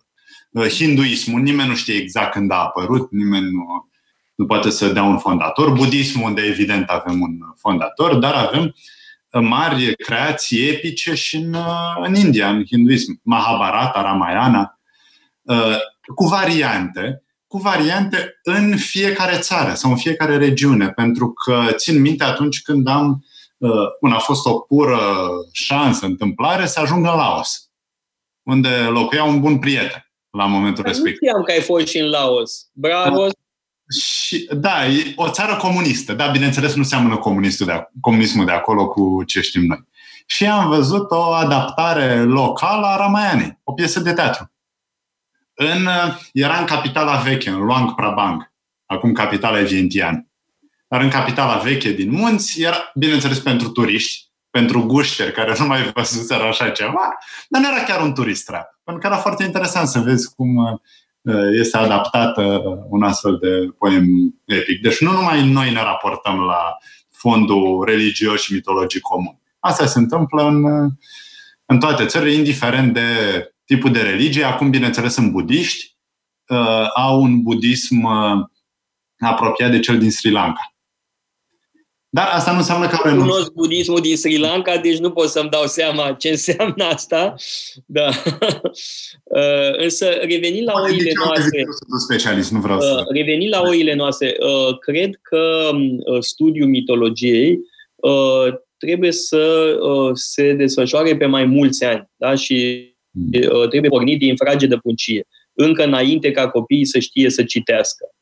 Trebuie și acum trebuie tot adăugat, adăugate tușe, adăugate uh, noi și noi uh, mă rog, aspecte uh, ale uh, mitologiei. Apoi, evident, cum spuneam, nu apoi, în același timp, uh, cred că uh, episoadele importante din Biblie da? sunt esențiale pentru formarea uh, minții. Uh, slavă Domnului, avem recent apărută la Humanitas o carte îngrijită de Monica Broșteanu și Francisca Băltăceanu, cu cele mai frumoase povestiri din Biblie, da? și sunt bine traduse, da? sunt textele biblice, mă rog, prezentate cumva mai concis, da? cu sunt fragmente, de fapt, cu uh, marile uh, narațiuni uh, veterotestamentare. Da? Patriarhii, mă rog, Geneza, evident, patriarhii în Geneză, Exodul, judecătorii, regii și așa mai departe. Da? Deci, e, e un foarte bun, aș zice, un foarte bun instrument de lucru această carte, tocmai pentru a, a te apropia de o lectură, evident, dificilă. Da? Nu e uh, ușor să intri în lumea uh, Vechiului Testament, da? dar nu e nici uh, imposibil da? și trebuie o pregătire progresivă și eu cred că trebuie uh, făcută concomitent cu studiul mitologiei uh, greco-romane, apoi uh, din uh, mitologia din uh, Orientul apropiat, mitologia sumeriană da? este fundamentală. Uh, toate uh, miturile Uh, mezopotamiene, exact, trebuie vorbi de ansamblu uh, geografic și cultural respectiv și mai târziu, uh, aș zice, adăugate și legende de, din spațiu celtic da? și din spațiu germanic. Da, mă rog, e o fază, aș zice, ulterioară. Da, din întâmplare. Din întâmplare, după ce am uh, avut contact cu mitologia greco-romană, cu, uh, prin legendele Olimpului, în primul rând, țin minte că am uh, obținut, am făcut rost de o carte cu mari legende ale omenirii. Uh, și erau tocmai aceste creații medievale. Acolo era epopeea lui Roland, regele Artur, bineînțeles, Cneazul Igor, deci din spațiu da, slav. Cred că cartea asta e tot a lui Mitru, ce spui tu. Da? Da, sunt deci, sigur că tot a lui ei e în două volume. Mm. Și câteva și din spațiul uh, uh, Orientului apropiat. A, așa am, uh, am auzit prima dată de Gilgamesh. Da, părerea mea că Gilgamesh trebuie citit, uh, trebuie citit textul. Da? Este extraordinar. La toate trebuie să ajungi. La, uh, la vezi, mă rog, e cea mai veche epopee din lume. Da? E, mai multe variante. Gilgamesh este... Da, cu mai multe variante. Cu mai multe variante, da, evident. Uh, și uh, povestea e fabuloasă, da? E, sunt detalii extraordinare, da? Cu uh, Enkidu, care uh, este sedus și educat uh, de o curtezană, uh, așa devine cu adevărat om. Uh, înainte era un sărbatic, da? trăia împreună cu animalele, în bună prietenie cu animalele și uh, Uh, după nopțile mă rog, și zilele petrecute în compania curtezanei, uh, el devine uh, altă ființă da? și animalele nu-l mai recunosc ca fiind dintre ele. Da? Fug de, Gilga, de Enkidu. Da? După aia e păruiala cu care începe prietenia dintre Enkidu și Gilgamesh. Și întâi se bat.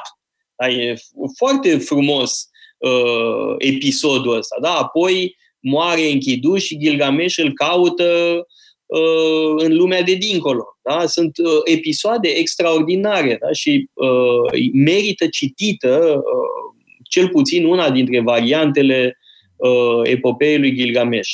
Da. Uh, știi despre ce uh, țară nu am vorbit? Despre Egipt. Și mă gândeam... Mă pricep. Da, și uh, Bun, avem uh, literatură din Regatul Mijlociu, de exemplu, povestea lui Sinue, dar nu avem, cred, aceleași mituri care să fi făcut uh, carieră, să fi făcut istoria Bun, așa. Acum, povestea lui Sinue seamănă cumva cu Osiris. povestea lui Ulise, să zicem, da? Că tot așa, e o expediție cu peripeții. Uh, bineînțeles, uh, povestea cu Osiris, Set, Isis, Horus, da, bineînțeles. Dar nu s-au n-au făcut aceeași carieră pe care au făcut-o uh, creațiile. De, de unde se vede că totuși eu n-am făcut o școală bună e că nu cunosc destul de bine lucrurile astea. Uh, adică uh, mă refer la miturile uh, egiptene. Adică le știu cumva prin uh, medierea grecească, da? pentru că uh, un tip cum e Plutarh uh, era foarte interesat de Egipt. De altfel, e unul dintre puținii uh, care vorbesc despre Egipt uh, cu informație first-hand. Da? Herodot? Bun, Herodot, da, evident că da, numai că Herodot inventează uh, tot felul de povești de stă pisicul în coadă, da? E, e genial. Adică. Poftim? E un bun povestitor, adică. E o plăcere. Uh, de altfel, uite, uh, pentru că l-ai evocat pe Herodot, aș mai introduce o remarcă. Uh, și anume um, legătura între mit și istorie. Sunt, pentru un trecut mai îndepărtat, avem tot felul de um, relatări care sunt jumate mit, jumate istorie. Sau poate chiar mai mult mit decât istorie. Da? Mă, mă gândesc la uh, episoadele egiptene din uh, uh, istoriile lui Herodot, mă gândesc la Zamolxe în varianta lui uh, Herodot, da? pentru spațiul nostru, uh, mă gândesc de asemenea la povești ceva mai apropiate în timp, cum ar fi povestea lui Darius uh, sau povestea lui Cirus. Da? Evident că sunt elemente mitologice în biografia lui Cirus, da, real, personaj istoric uh, de care uh, Herodot spune unele povești cu caracter istoric, altele uh, au un caracter mitologic. Același lucru îl vedem în um, istoria Romei de Titus Livius. Unele elemente sunt mitologice. Da? Și aici avem genialele analize ale lui George Dumezil, care arată că începutul uh, istoriei Romei a lui uh, uh, Titus Livius e mitologie prezentată ca istorie. Asta mi se pare uh, extraordinar. Dar în uh, Mite Epope, Mici Epope, cartea enormă da, lui uh, Georges Dumezil. Uh, ori și asta cred că e interesant de uh, văzut, da? cum uh, mitul se transformă în istorie, relația dintre istorie și mit. Asta e esențial pentru a înțelege că mai târziu avem același fenomen, avem fenomenul istoriei transformate în mit. Da? Relația dintre mit și istorie uh, uh, este una uh, care trebuie înțeleasă în dinamica ei, pentru că al minteri ei de bună orice mă rog, poveste prezentată ca fiind istorică și nu vezi partea de mit din spatele ei. Dar e o relație foarte strânsă. Plus relația dintre mit și filozofie. Platon, cum spuneai și tu mai devreme, inventează el însuși mituri sau reformulează niște mituri. Mă gândesc la mitul lui Giges. Da? Mitul lui Giges care este spus într-un fel de Herodot și într-un alt fel de Platon. Da. Și asta nu înseamnă, bineînțeles, că versiunea lui Herodot e corectă, în vreun fel, doar pentru că... E mai veche. După. Nu, nici vorbă.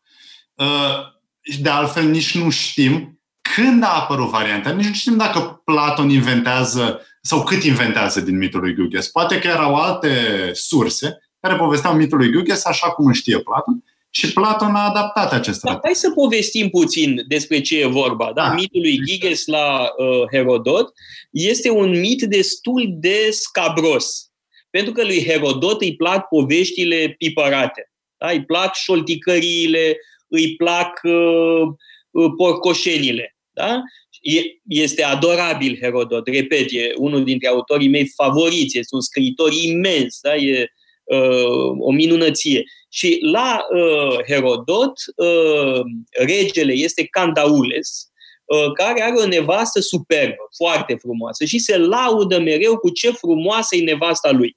Iar Giges e unul dintre cei mai apropiați colaboratori ai lui. De fapt, e cel mai apropiat colaborator al lui uh, Uh, Candaules. Da? Și Candaules se tot laudă. Vai, ce grozavă e nevastă, mai să vezi ce mișto e, e beton, e nemaipomenită, ce picioare, ce... Mă rog, uh, nu mai uh, spun tot ce zice, că vă imaginați.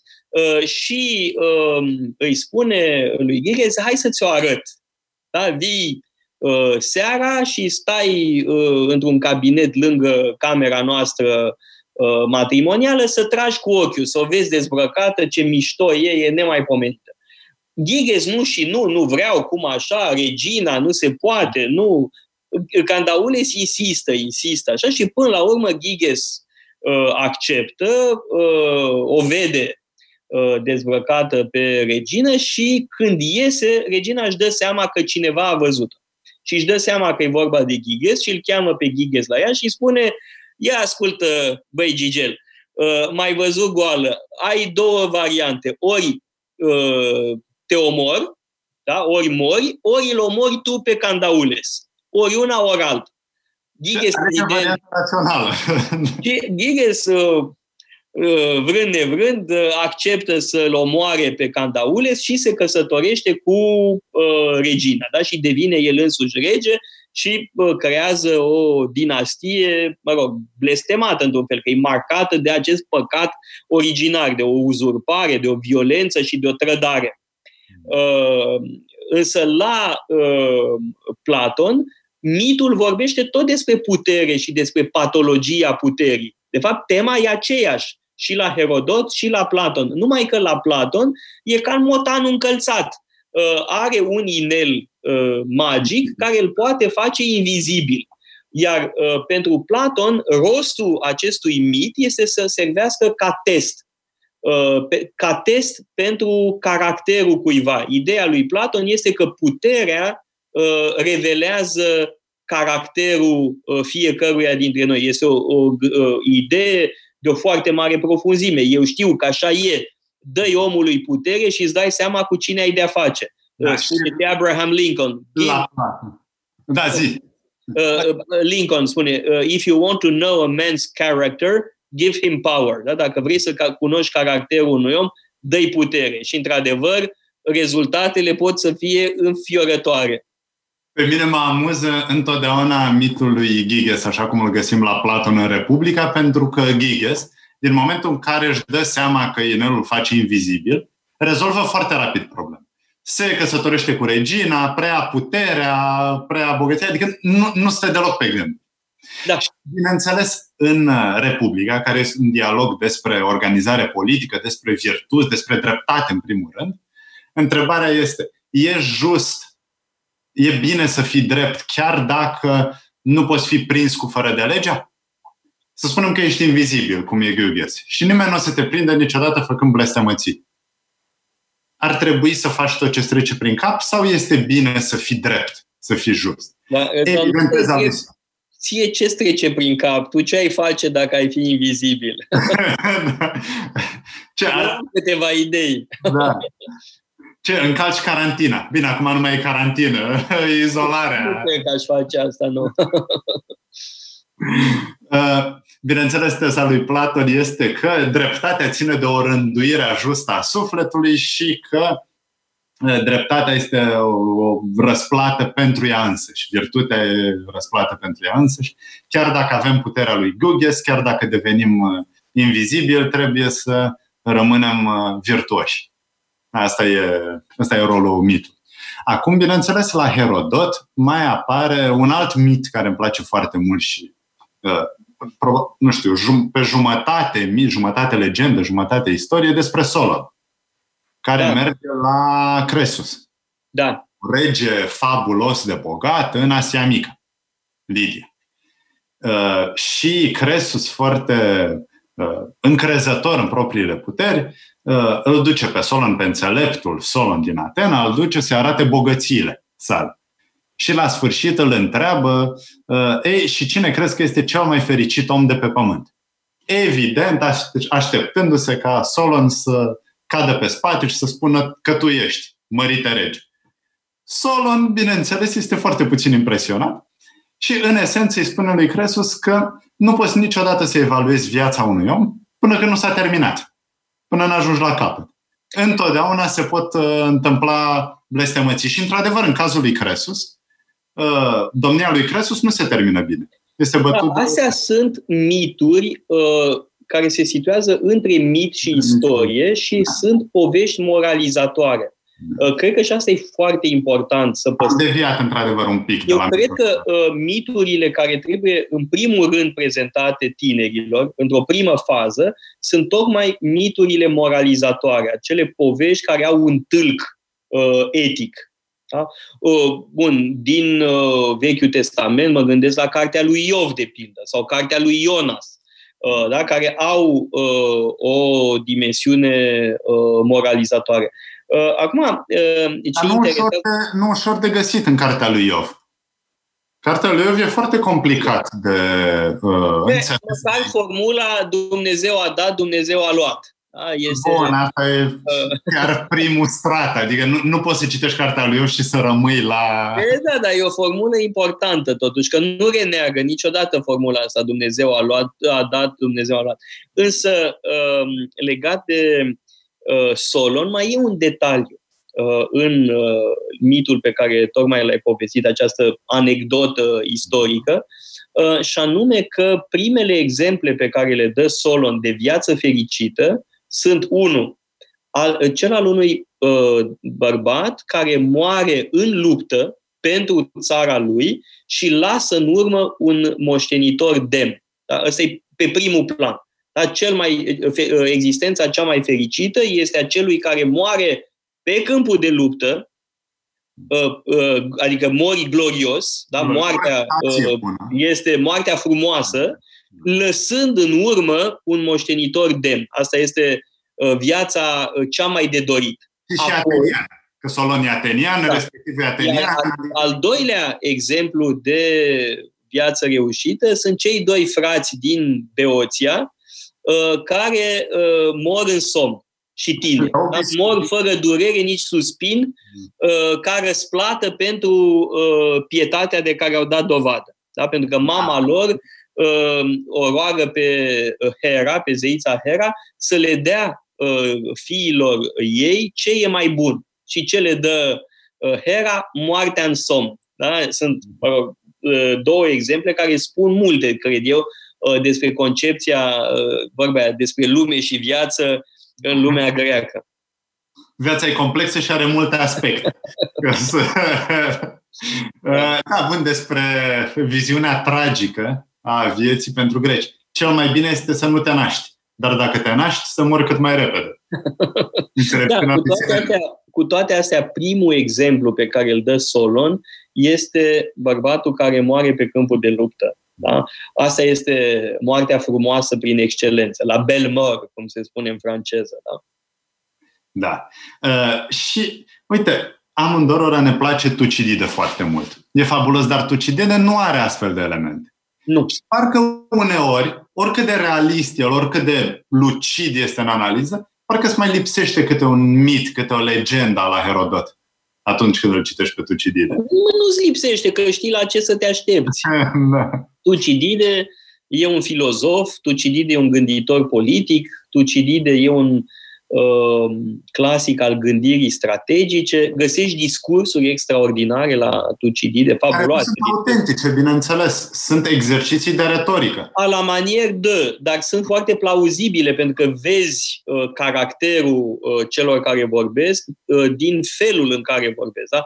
Uh, discursurile lui Pericle, discursul lui Cleon, Uh, sunt niște capodopere. Și uh, um, scriitura lui Tucidide este formidabilă. Da? Adică îl parcă auzi pe Pericle sau parcă îl auzi pe Cleon, da? care e demagog, este agresiv, e vulgar, în timp ce Pericle este elegant, rațional, echilibrat. Uh, bun. Însă uh, depinde ce vrei. Uh, dacă vrei entertainment, citești Herodot. Da? Uh, și uh, uh, este un povestitor, cum spuneai și tu, absolut uh, fabulos. Ideea că e părintele istoriei e justă, evident că da.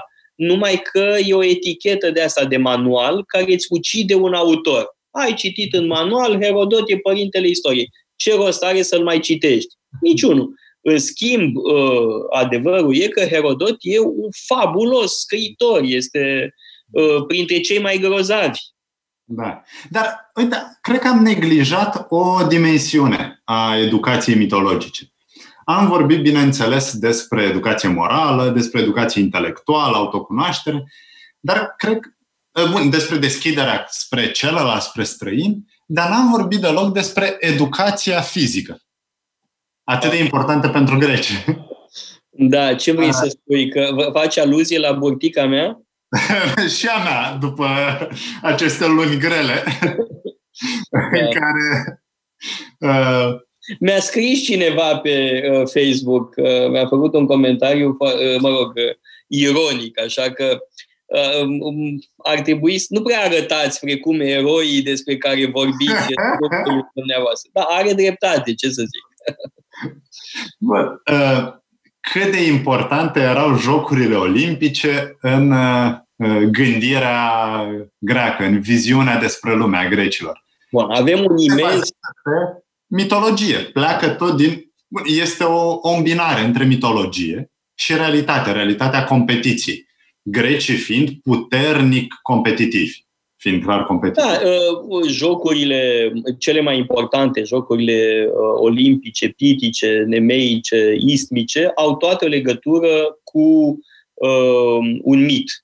Da? Mm. E vorba de Heracle în cazul uh, jocurilor de la Olimpia, uh, e vorba de Apollo, evident, la Delphi, uh, Poseidon uh, la, uh, mă rog, ism, jocurile ismice uh, și scuze, am spus o uh, prostie mai devreme, mă gândeam la jocurile nemeice, care evident au legătură cu tot cu Heracle. Da? Deci Zeus, Apollo, Poseidon și Heracle.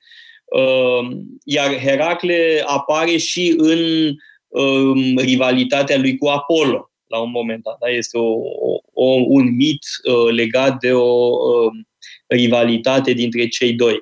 Uh, marele poet al acestor competiții sportive e Pindar, da, evident. Da? Uh, Pindar e, prin excelență, poetul uh, competițiilor sportive și în odele lui Pindar vedem dimensiunea religioasă a acestor competiții.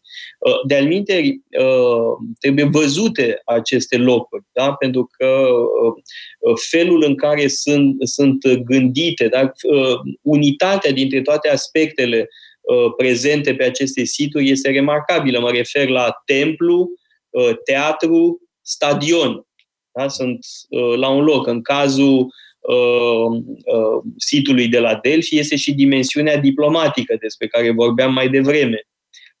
La fel și uh, în celelalte locuri, pentru că astea sunt cele patru uh, jocuri panhelenice, da? competițiile panhelenice, Olimp- la Olimpia, Delphi, uh, Ism și Nemea. Da? Ori evident că aceste competiții sportive au o dimensiune diplomatică, de relații între cetăți. Ai spus, ai menționat foarte bine clădirile care erau prezente, stadion, evident, pentru competițiile sportive, templu, pentru că uh, noi astăzi spunem mitologie ca și cum ar fi povești pentru copii. Nu erau pentru ei, erau religia lor. Uh, și avem și teatru. Teatru este o experiență socială. Prin excelență. Aici cred că... Religioasă. Și religioasă și da. dar nu, politică. nu se face uh, acasă, dar nu te uiți uh, la televizor sau la un ecran de laptop, vezi o piesă de teatru și o trăiești sau opera pentru noi. Nu, este o experiență uh, comunitară. Și... Da, că cel mai impresionant teatru uh, din Grecia e cel de la Epidauros. Da? Și Dar e... aduce discuția asta în prezent, când teatrele, sălile de cinema, nu sunt deschise. Cum poți să faci piese de teatru stând acasă? Actorii, oricât de talentați ar fi ei, cum poți să facă de acasă fără public, fără să aibă interacțiunea cu publicul? E imposibil de asta. Și noi, cum putem face cursuri online? Ei, păi, bun, ne adaptăm, dar știți că nu e același lucru. Mm, uite, am făcut uh, săptămâna trecută, vineri și sâmbătă, un experiment uh, despre care nu știam foarte bine ce să aștept. Și anume am făcut uh, atelierul nostru de retorică, mă rog, unul dintre atelierele de retorică, online. Evident că se pierde ceva. Uh, pentru că uh, cursanții au ținut discursuri.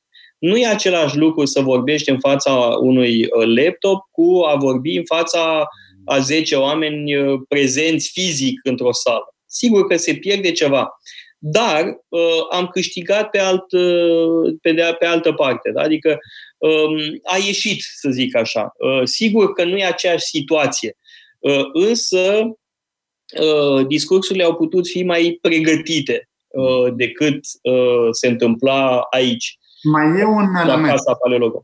Și anume, la cursurile pe care le facem, evident, uh, dimensiunea rațională, logosul, primează. Bun, în cursurile despre retorică, evident, ai, și, ai de-a face și cu emoții. Pe când la teatru sau la operă, cred că ai de-a face în primul rând cu emoții, cu patos și după aceea cu logos. Și bineînțeles este mult mai greu să transmiți emoție printr-un ecran. Deci cred că este un dezavantaj pentru ei față de cursurile noastre, față de tipul ăsta de cursuri. Evident. Cred că noi avem totuși un avantaj. Sigur, da, evident. Uh, acum, revenind la uh, teatru antic, este o instituție religioasă și politică în același timp.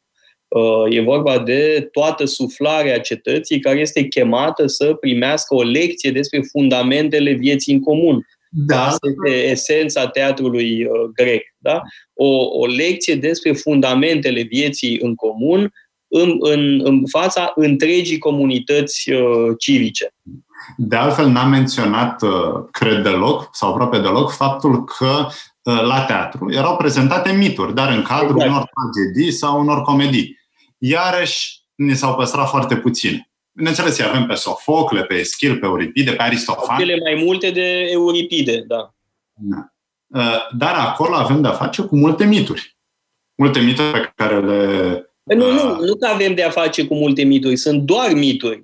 Toate tragediile se bazează pe mituri, cu excepția perșilor. Perșil, asta exact. Lui uh, uh, Eschil. Bun, Stai un pic, că și Antigona nu chiar... E mitul, da, da, e mi, ciclu teban, Dip, Creon. Creon. Nu, poate sunt uh, mituri și e foarte interesant să vezi diferențele. Asta este pasionant, de fapt, să vezi diferențele uh, între uh, diferiți autori tragici și uh, uh, cel mai bun uh, exemplu este Electra, pentru că Electra e uh, tratată de toți cei trei uh, autori tragici. Da? Este, sunt coeforele uh, lui Eschil, Electra lui Sofocle și Electra lui Euripide. Iar modul în care ei prezintă uh, povestea Electrei da? și uh, uciderea Clitemnestrei și a lui Egist Uh, felul în care Electra și Oreste își răzbună tatăl, îl răzbună pe Agamemnon. Uh, ori um, această poveste e spusă foarte diferit de cei trei. Da? Sunt nuanțe esențiale uh, în um, viziunea celor trei. Foarte, mă rog, toate sunt extrem de interesante. Mai comedie. Acolo, evident că și comediile au mituri, evident că și la Aristofan găsim, dar nu în același fel. Mult mai puțin. Uh, pentru că, uh, în general, mă rog, comedia veche uh, este o comedie politică și o comedie de actualitate.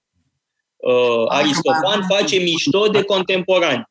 Da. Avem un drum în infern, bineînțeles, în uh, Paștele, unde evident e vorba de un mit, dar, da, e vorba de realitățile timpurilor, de Cleon, de Pericle, chiar într-o comedie. Da, de pace, de uh, Alcibiade, mă rog. Uh... Miturile erau foarte serioase. Nu puteai da, să da, da. atât de mult în comedie, nu, în tragedie. Și, da. și ne mai ajută, evident. Uh, uite, chiar mă gândesc să scriu să, un, un ghid al teatrului uh, antic, cred că ar fi foarte util. Uh, mai sunt, evident, tragediile lui Seneca Uh, care au uh, o particularitate, sunt extraordinar de sumbre. Uh, dintre, toate, dintre toți autorii de tragedii care ne-au, care ne-au parvenit, Seneca e cel mai deprimant. Cea mai deprimantă piesă din tot teatrul antic este tragedia Tieste a lui Seneca. Efectiv îți vine să stai venele după ce citești sau după ce vezi uh, Tieste, da? pentru că triumfă răul. Da? Evil will always triumph. Da? Este uh, triumful ticălosului absolut. Da? Tiranul abject triumfă. Uh, e fabulos. Da? Uh, și uh, uite, mă mir că n-au fost actualizări uh, în ultima vreme a da. acestei tragedii uh, a lui Seneca. Am văzut... Uh, Dacă se joacă tragediile lui Seneca. Poate prin Italia, pentru că în Italia mai sunt... Uh, uh, tot teatrul elisabetan uh, este influențat de Seneca, inclusiv Shakespeare. Da? Uh, influența lui Seneca este covârșitoare în secolul XVII, da? început de XVII. Și ce mai cred este că e important să citim opera lui filozofică împreună cu opera lui uh, tragică. Uh, pentru că sunt două aspecte ale unei aceleiași gândiri. Uh, practic, Seneca pune uh, partea lui sumbră în tragedii. Da? Uh, eseurile filozofice vorbesc despre viața fericită, uh, despre clemență, despre controlul mâniei, uh, despre virtute, Uh, în schimb, tragediile ne arată urățenia uh, naturii umane, uh, hidoșenia da, răului din om. Vei face un curs despre Seneca în curând. Da, da, mulțumesc că mi-aduce aminte. Într-adevăr, o să fac un curs la începutul lui iunie. Îl reiau, de fapt. Seneca virtuos sau virtuoz al stoicismului. Care e diferența? Uh, care e diferența? Da, pentru că uh, asupra lui Seneca avem încă din antichitate două viziuni radical uh, opuse.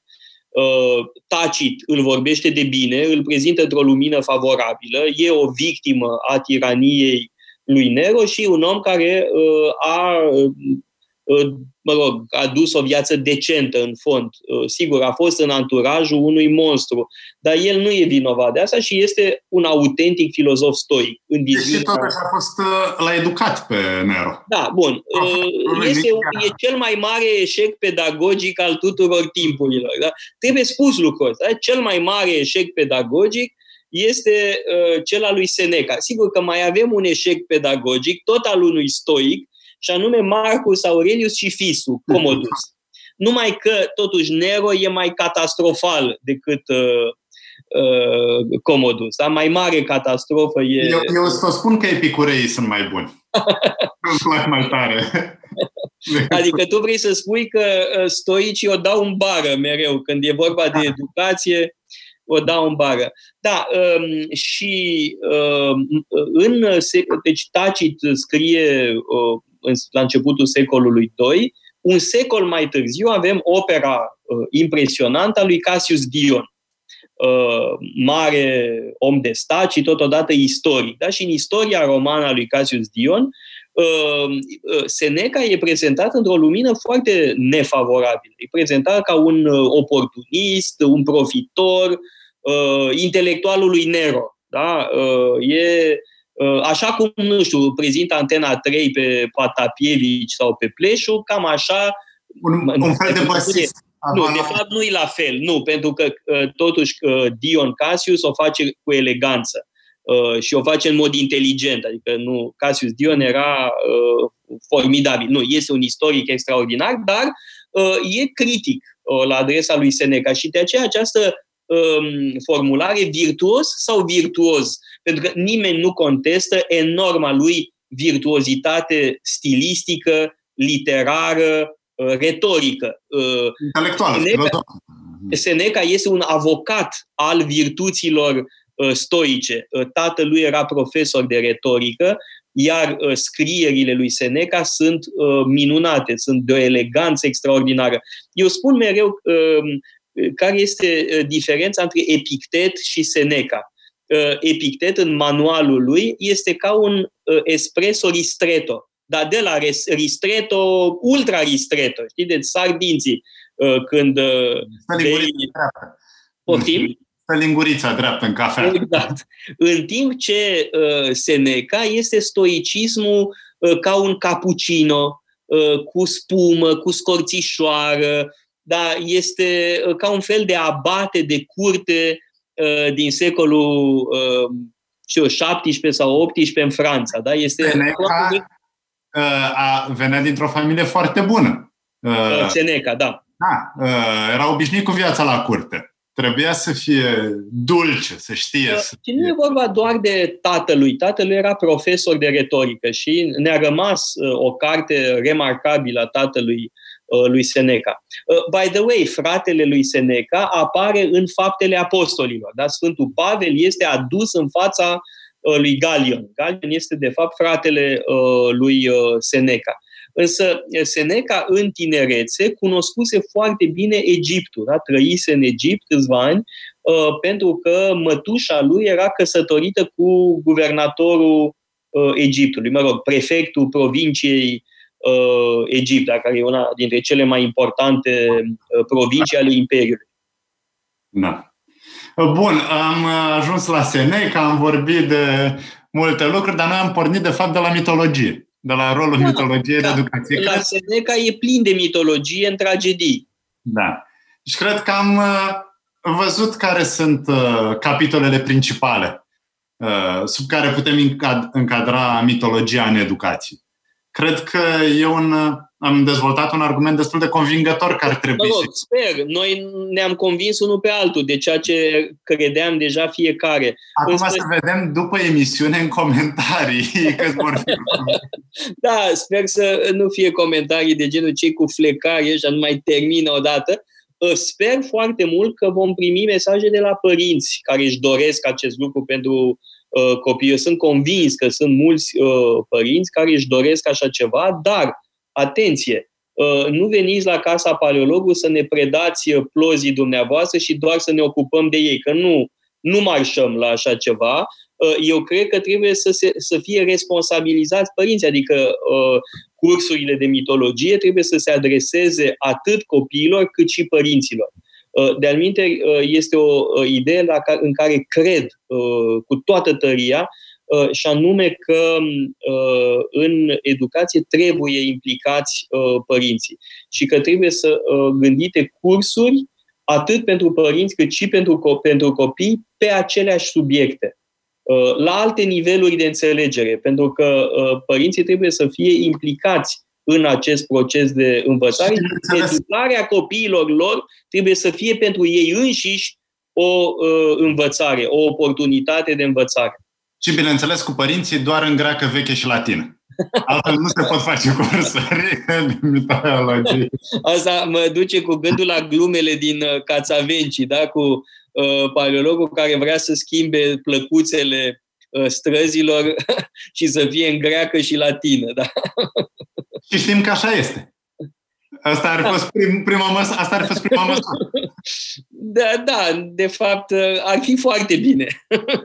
Uh, mie îmi place foarte mult uh, în Grecia să uh, mă plimb pur și simplu pe străzi și să văd numele străzilor. Da? Mi se pare că numele străzilor din marile orașe grecești sunt o minunăție. Da? Să vezi Odos, Sofocles, Odos, Evripides și așa mai departe. E minunat. Da? E tot, tot felul de figuri ale istoriei grecești antice Uh, și apar figurile mitologice, da? Sunt străzi cu nume de uh, eroi uh, din mitologie. Cred că e o stradă Ahile uh, la Atena, dacă nu mă înșel. Sigur, cel mai mult îmi place strada Paleologul, da, evident. Uh, dar avem una și în București. Promit că data viitoare când ajung în Grecia, după ce o să putem călători, mă, voi fi mai atent la numele da, de străzi. Da, bun, mai am o mare bucurie să văd statuile lui Constantin al 11-lea. Ăla e peste tot cu statui, că așa se întâmplă. Când mori pentru ai tăi, ajungi statuie sau, sau icoană. Există și icoane cu uh, Constantin. Da? E, e foarte impresionant. Nu, nu știam lucrul ăsta. Deci există tran- tranziție nu numai între istorie și mit, ci și între istorie și religie. Între istorie și hagiografie. Da? E, și aici vorbim de uh, un personaj istoric uh, care nu a fost canonizat oficial și nici nu o să fie canonizat oficial. Dar pietatea populară l-a transformat în uh, martir, da? pentru că e ultimul împărat, uh, e cel care dispare în mod misterios uh, în mai 1453 și atunci asigur că imaginația populară face din el un sfânt. Da? Hmm. Da, mă rog, uh, ăsta e deja alt uh, subiect și ar, ar trebui să-l invităm pe Petre Guran uh, să vorbim despre relația dintre istorie și hagiografie în spațiu bizantin și post-bizantin. Hmm. Încet, încet ne apropiem de sfârșitul emisiunii, adică cred că chiar ar trebui să încheiem foarte repede. Până nu ni se închide gura? Poftim? Până nu ni se închide gura. Bine, nu ni se închide gura. Da, și uh, data viitoare uh, avem o promisiune din partea lui uh, Teodor Baconski să vorbim tot despre educație, uh, da, pornind evident de la uh, cartea lui uh, pe această temă uh, și, ca de obicei, vom divaga, pentru că ăsta este farmecul, cel puțin așa credem noi, farmecul emisiunii noastre, că e liber la divagat. Da? Mai e cumva ceva de adăugat, Răzvan? Cred că am spus ce era important, dar acum să mergem și să citim. Da, te păstrezi pentru diseară, pentru că diseară ai uh, muncă serioasă. Da. Eu pot să mă culc. Uh, da. Tu te, ai de făcut un curs uh, pe care eu unul îl aștept cu, cu nerăbdare despre Paradisul pierdut al lui John Milton. Da? E o operă absolut fabuloasă. Da? E una dintre marile cărți ale literaturii universale și ale literaturii moderne, în fond. Da? E unul dintre primii mari autori ai modernității. Uh, acestea fiind zise, uh, vă mulțumim tare mult pentru atenție, sper că mai sunt câțiva care ne urmăresc uh, și vă dăm întâlnire săptămâna viitoare la aceeași oră, la ora 1, la Radio Guerilla pentru Metope. La revedere! La revedere! Metope, emisiune realizată prin amabilitatea Fundației Casa Paleologu.